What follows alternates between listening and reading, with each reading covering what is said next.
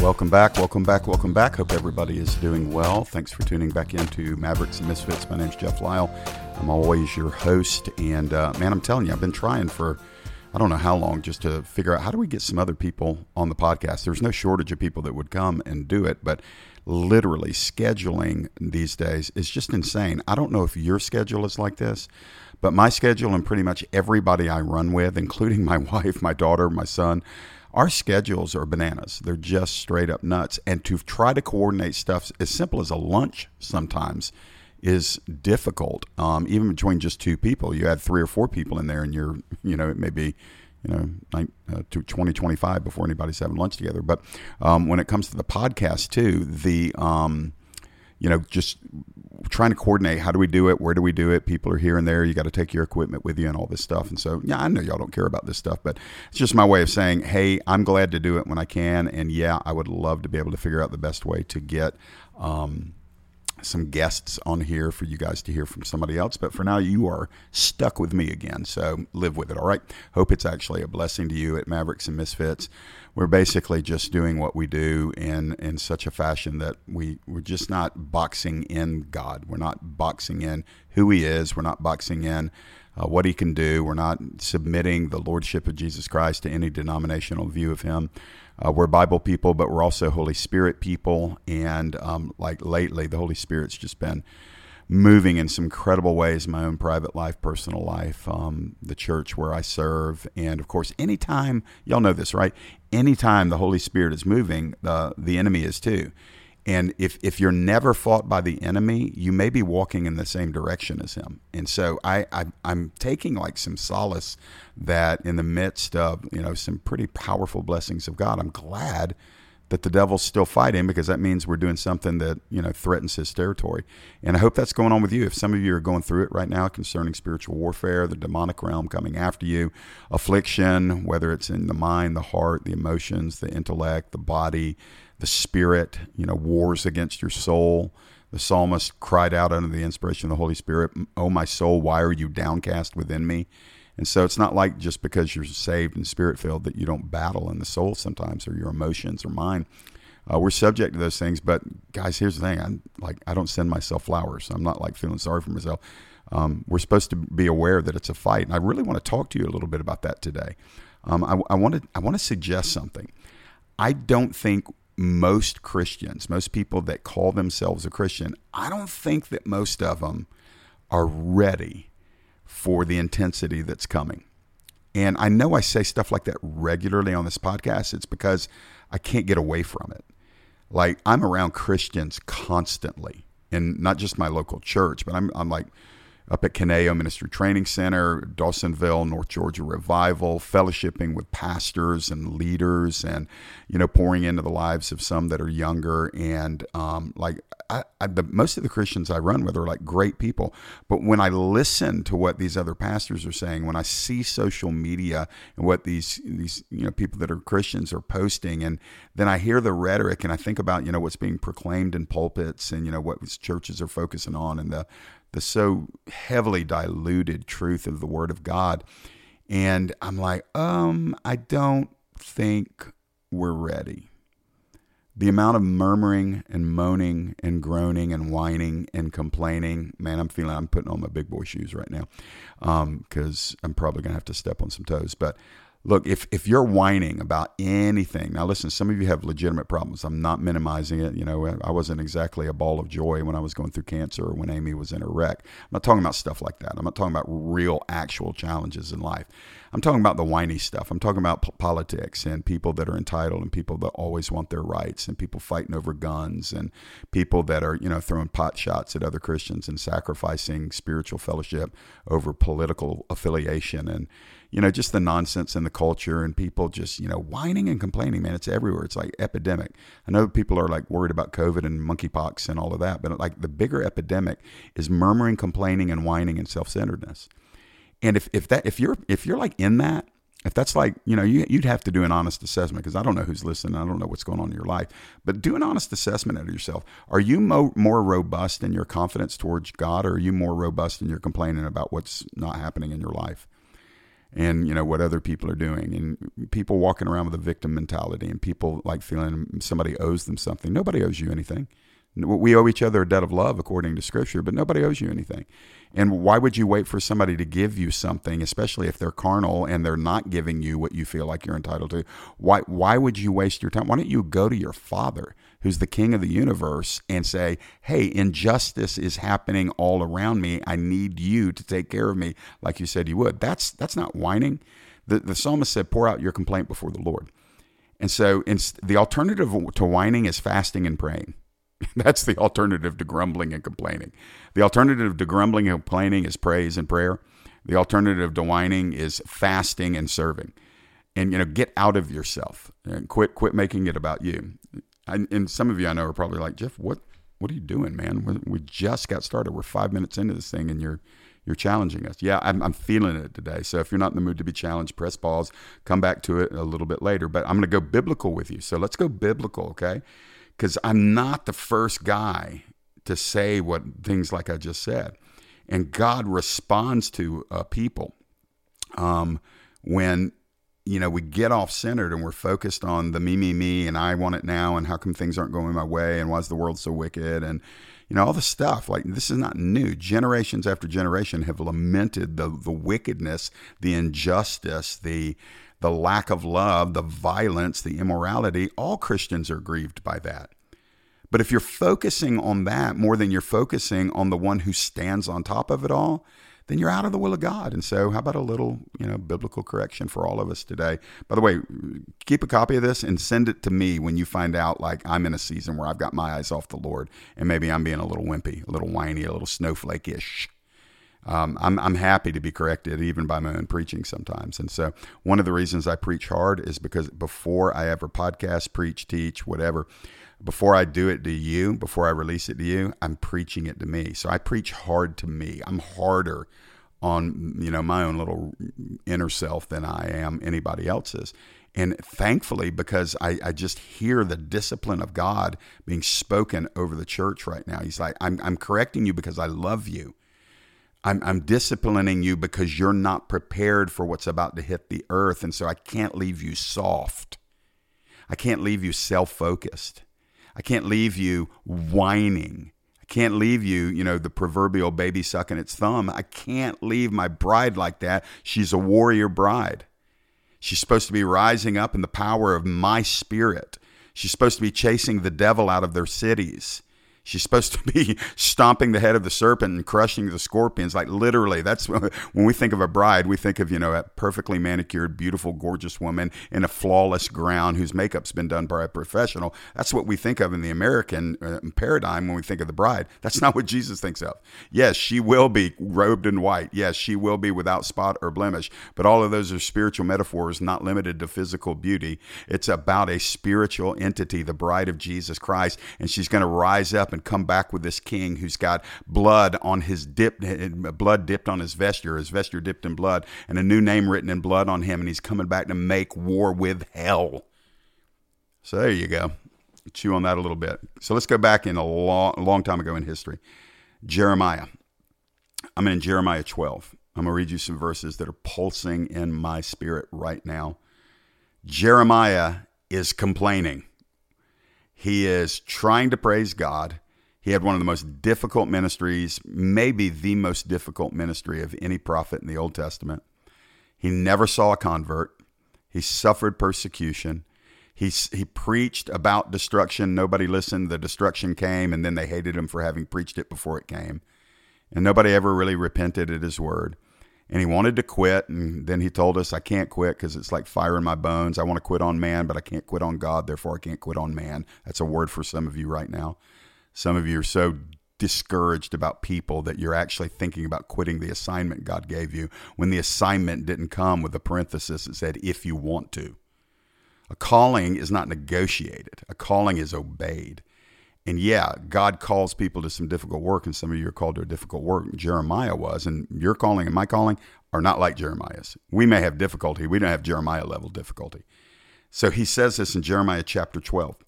In verse 1, he says, Righteous are you, Yahweh, when I complain to you. Yet I would plead my case before you. And then he asks this question to God Why does the way of the wicked prosper? Why do all who are treacherous thrive? You plant them, they take root, they grow and produce fruit.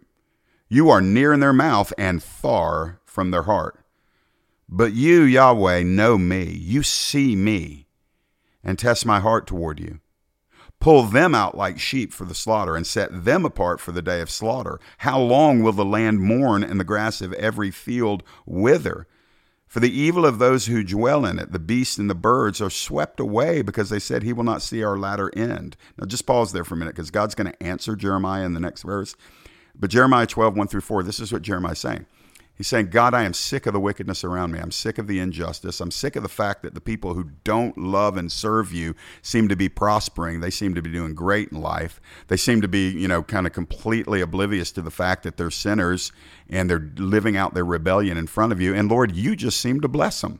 Lord, it seems like you plant them and I'm asking you to pull them out like sheep for the slaughter. You seem to plant them like, you know, beautiful gardens. They're blessed. They're producing fruit. And Lord, they're talking about you all the time. But God, surely you know, because if I can see it, you can see it. You're near in their mouth, but you're far from their heart. They're not real. They're fake. They're hypocritical, God. And you're not doing anything about it. But Lord, you know me, he says in verse 3. You know me. You see me. So test my heart toward you. Jeremiah's bold. He's saying, God, I'm real. By the way, can I just ask you this? Can you say that about yourself? Can you look at God and say, Lord, I'm not perfect, but I'm real? Lord, I'm, I'm not faking it. I'm not trying to be anything other than what you've called me to be. I'm not bowing to the opinions of man. I'm not trying to gain a following. Lord, I'm trying to honor you in my day to day, in the grind and ministry and life and my family, wherever you happen to be, if you're single, in my morality and my purity as I wait on my spouse. Lord, I'm real. I'm not perfect. We need to quit saying that. Like we say that all the time. I'm not perfect. Duh. Like hang around somebody for 45 seconds and you're going to realize that person's not perfect. And we all know that. But the, the fact of the matter is, is just because we're not perfect doesn't mean we're fake. Flawed is not fake. Flawed is flawed. And you got to be honest about your flaws. And Jeremiah, he's not covering them up. He's just saying, Lord, hey, I'm, I'm kind of over it. You, you know my heart. And Lord, here, I like what he says at the end of verse 3. He's like, Lord, I need to tell you what I really want you to do. I need you to pull out all these wicked people who say they know you, but act like they don't. I need you to pull them out and make them like sheep for the slaughter, set them apart for the day of slaughter. That's awesome. I mean, what a prayer. Nobody, I've never prayed that. Have you prayed that? Hey, Lord, can you kill them all? Because uh, and by the way he's not talking about the pagans he's talking about the covenant people. It would be like me and you just getting so fed up with church and just saying lord i'm sick of all the hypocrites. I'm just telling you god if you just just hear me i think i got something on this lord. Just pull them all out and kill them. That is what jeremiah is praying and I'm thinking, woo. And that's in the Bible, by the way. It's not, I'm not necessarily saying that we ought to pray like that. I'm just saying that could you imagine your faith being so real, raw, and honest that you could stand before the Holy God and say, Lord, I'm not like them, and it would really make me happy today if you just get rid of all the hypocrites. And so Jeremiah is just lamenting everything that's going on. But God, God lets him whine. God lets him complain. He does the same thing for me. He does the same thing for you. You know, God's not, you're not like the first person that's spoken unbelief or spoken death or spoken frustration or, you know, self pity or complaint. It does happen, but God doesn't just say it's okay. So look at what he says. Now think about this. Jeremiah is like, Woe is me. This is bad. Everybody around me is fake. They're all a bunch of stinking sinners who pretend like they know God, but I know better because I've got a pure heart and they don't know God. And God, I'm I'm just wondering why you hadn't killed them all yet. So he's not like in, in this robust place in his faith. And so listen to what God says. God's going to actually answer all of that that Jeremiah poured out.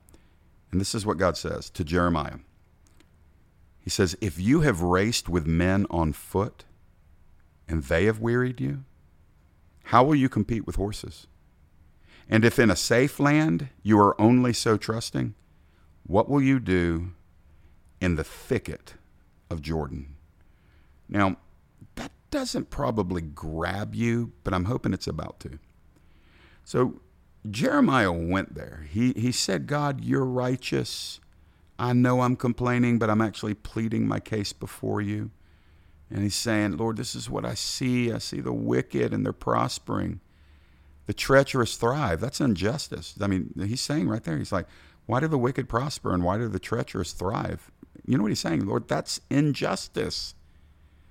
Lord, why are these people getting over on people like me? That's injustice. And then he expresses his actual frustration with God. He says, he says to them that, you know, God, you're actually blessing them. He says, you, you planted them. You're the one that stabilized them. They take root and they're producing fruit. He's actually saying, God, I'm, I'm kind of frustrated with you. And then he exposes their hypocrisy. He says, You're near in their mouth. We already talked about that. You're far from their heart. So Jeremiah is like seeing stuff and he's recognizing that these people are not who they should be. And then he has the peace of saying, But God, you know me, you test my heart. And so, you know, after he tells the Lord, Why don't you just kill them? Why don't you start killing them instead of protecting them? Why don't you just get rid of them like sheep for the slaughter? Bless me. If you're looking for somebody to bless God, I deserve the blessing. That's kind of what he's saying. And so God just says, Oh, Jeremiah, to whom much is given, much is required. I want you to hear that. The person that has the high level discernment to spiritually note what is wrong, the hypocrisy, the injustice, the wickedness in a land, the person who has the ability to say, I know God expects more of his people, therefore I'm going to live at a higher level of commitment because Jesus is worthy. That's a person that has a greater discernment than the average person in the body of Christ. But guess what comes with that? A greater accountability, a greater responsibility, a more strict judgment. God deals with those to whom he has imparted wisdom and revelation and discernment. He holds them to a stricter level of accountability. So when Jeremiah pours this out, this is what God says to him. God doesn't say, Jeremiah, son, I, I realize you're hurting. And Jeremiah, you know what? You're right. This is just wrong. And I, I come here.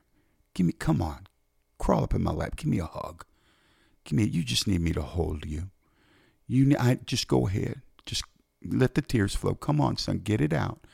Get it out. I'm going to give you some manna and some wine and we're just you're going to be all right. No, God doesn't do that at all. Forgive me if that sounds a little, you know, sarcastic, but that I just feel like that's the day we're living in. Like people just are, are like they're pre-offended.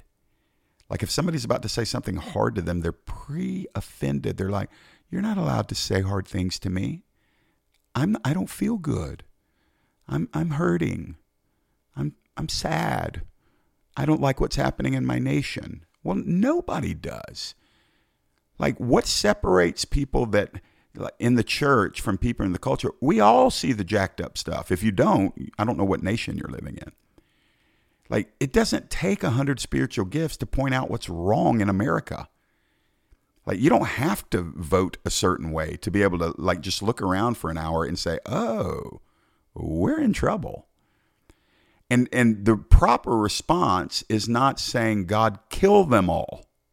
Kill the other side of the aisle. Kill those that vote differently me. Kill those that are culturally and racially different than me. Get them away from me. Lord, you don't have to kill them because we're not allowed to say that, but just get them away. So you segregate yourself, whether it's politically, culturally, denominationally, racially. And, you know, I'm going to get with people that look like me and act like me and worship like me and think like me and pray like me and believe like me and and then we point fingers over the great gulf between us. Now, maybe you don't do that. I don't do that. But I'm just saying, like, people do that. Christians do that. Churches do that. And so, what God says to Jeremiah is like, hey, buddy, uh, I'm not going to send you flowers. I'm not going to pat you on the head. As a matter of fact, I'm going to firmly communicate to you that you need an attitude check. And so he does it, and it's it's it's fairly gentle, but it's not unclear. But he says, Jeremiah, Jeremiah, Jeremiah, if this level of struggle is wearying you, then what are you going to do when it gets notched up a little bit here in a minute? Where do I see that? It's verse 5. Jeremiah, if you've raced with men on foot, this is a military reference. He's saying the foot soldiers if you if you have gotten worn out because your assignment has caused you to to run and keep up with those that are also running on foot or those that are running against you on foot, those opposite soldiers that are foot soldiers in the opposite army. He says, if that's wearied you, if that's worn you out, if that's broken you down, if that's discouraged you, if that's made you want to quit, how are you going to be ready to compete when it's no longer the foot soldiers you're competing with, but it's the horsemen? See, in ancient war, of course, you know, you had a massive advantage if you were on a horse in battle. It was actually fairly rare. I mean, it got to the point where, you know, the massive armies, Persia, and so you got the Assyrians, you got the Babylonians, and of course the Greeks show up and the Medes and all of that. And then, of course, the Romans by the time the Romans came. But but the reality is most war was hand to hand and and, you know, only the armies that won are the ones that had the horses. And God's saying to Jeremiah, Jeremiah, this is kindergarten, son, and you're whining and complaining. This is nothing. Jeremiah, you're getting worn out in the easy season. You're getting worn out when things are actually comparatively easy to what is coming down the road toward my people. How are you going to stand in that day if you're whining in this day? And then he gives another illustration. It's the same thing said a different way. He says, If in a safe land you are only so trusting, what are you going to do in the thicket of the Jordan? So, in other words, when the, in a safe land where there's you know no swollen rivers and there's no dangers, the rivers aren't you know busting out of the banks, and there's clear land to work on, and you don't have a lot of obstacles. There's not a lot of danger. And Jeremiah is God's saying to Jeremiah, Jeremiah, you, you really actually don't have a lot of obstacles right now. There, there's some stuff going on, but Jeremiah, this is kind of the safe land. This is the clear season. This is nothing compared to what's coming. What are you going to do when the Jordan River rises and you're stuck in the thicket and you can't get out of it and those waters start consuming you? What are you going to do? You're not ready for what's coming, is what God is saying. And I'm going to go ahead and submit to you. I'll just be bold. Most of y'all that are listening aren't ready. Forgive me if that offends you. Some of you are ready, some of you are not. I would just say probably because most Christians aren't ready. Therefore, I, I think it's safe to assume most Christians listening to this podcast are not ready. You're not ready. Like, we're not suffering for our faith right now. You know, we're not. I showed up at church this week and nobody pointed a gun at me. Nobody threatened me with death. Nobody threatened to savage and ravage uh, my wife and my daughter unless I recant Jesus. Nobody chopped off my son's hands and told me if I'm if I'm going to see him not suffer, I better recant Jesus. You know that's happening right now on this same planet to our brothers and sisters in other parts of the world. And Americans are over here fighting about gas prices, which I hate the gas prices too. They're fighting about abortion. I hate abortion. That's something worth fighting for, but Christians are fighting over it. And we can't even survive the abortion issue. We can't even survive gas prices and food shortages. We can't we like we can't get our stuff together when just just small low level issues are happening. I'm not calling abortion a low level. That's one of my passions in life. So maybe that wasn't the best example, but what I'm saying is like we feel like that's the top of the the tower when it comes to stuff that the church is facing. And God can take his word to Jeremiah in Jeremiah 12 5, and he can say to me, Jeff, you better guard your heart because you're getting worn out, you're getting wearied, you're getting upset. You're struggling in your relationships with people over stuff that's about a quarter inch deep. And literally, all hell and tribulation is going to break forth on this planet, and most Christians are not ready. I don't know where you are right now. Let me just ask you maybe God sent today's episode of Mavericks and Misfits in part just to kind of look at you and say, Will you please stop complaining? This is nothing. I'm not discompassionate. I've had plenty of suffering in my life. And, you know, most of us don't need a lecture when we're suffering. But sometimes, I'm going to tell you, when there have been times where I've been like in such a funk over stuff that was hard, but not the end of the world but I was responding to it as if it's the end of the world. You know, rejection issues, people like when you're a pastor and people leave the church and they talk about you and they do that stuff. Like back in the day, man, I'd fall apart. Like I would fight real hard, defend myself, fall apart, and then feel, you know, victimized and stuff for about six months. That was a long time ago. I don't do that anymore. I'm just like, oh yeah, this is just part of being a pastor. Part of y'all being a Christian at college, like you're afraid to, you know, stand up and be the daughter of God that you actually are because people mock you. Well, make your choice. You know, make your choice. Jesus said, yeah, when you signed up, you identified with me. They mocked me, they'll mock you. Others of you don't like the music at your church or the way your pastors preach.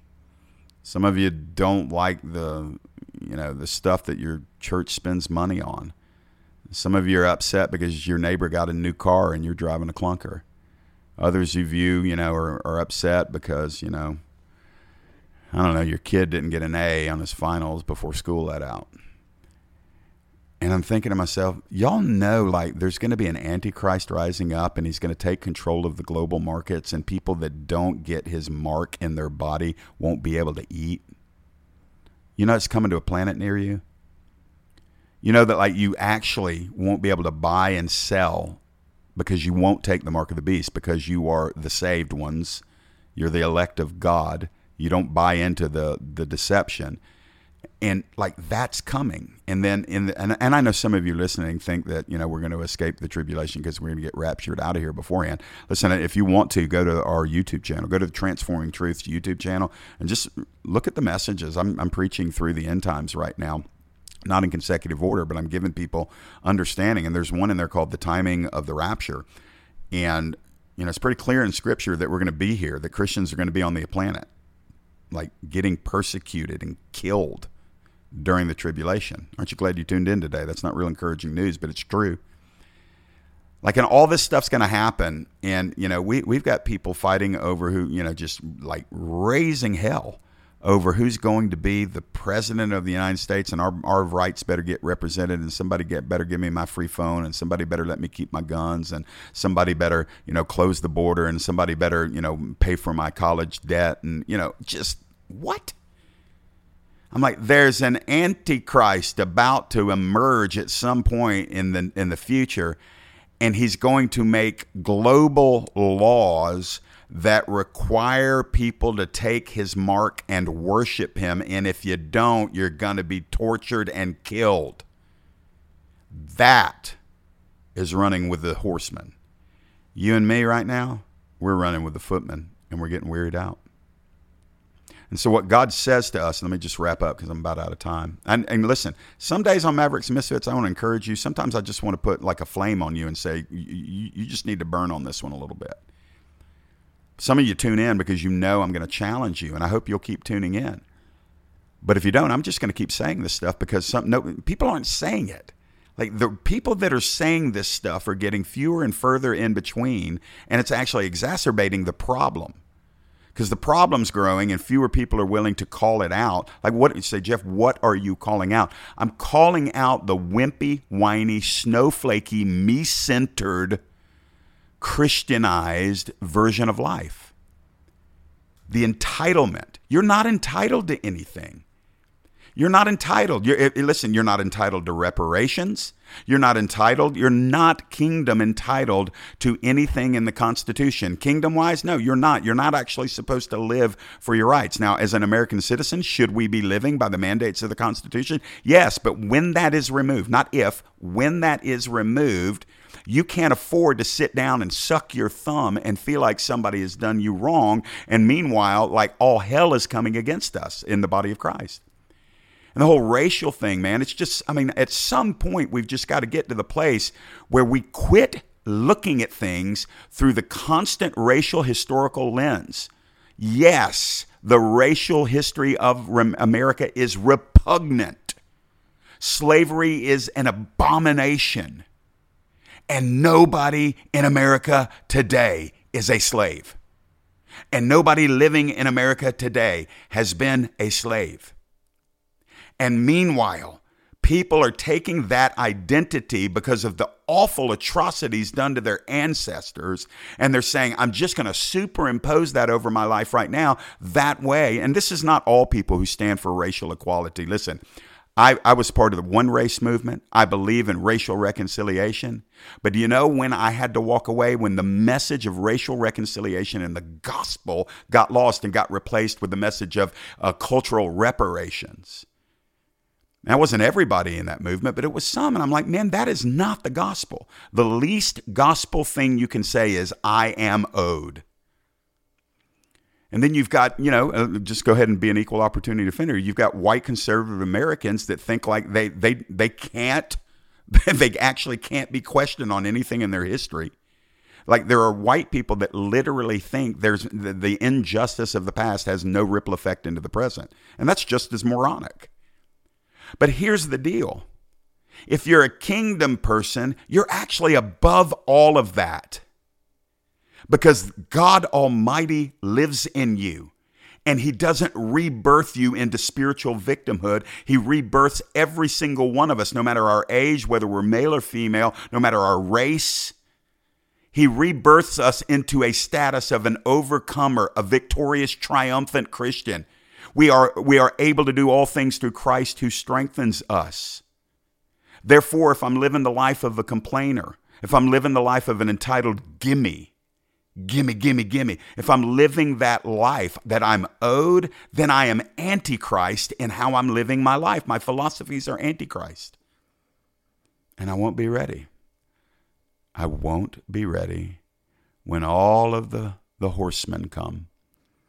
Because if I am running with a footman and I'm worn out and I'm complaining and I'm quitting, I'm taking my ball and going home, like do we not remember what the Bible said about enduring?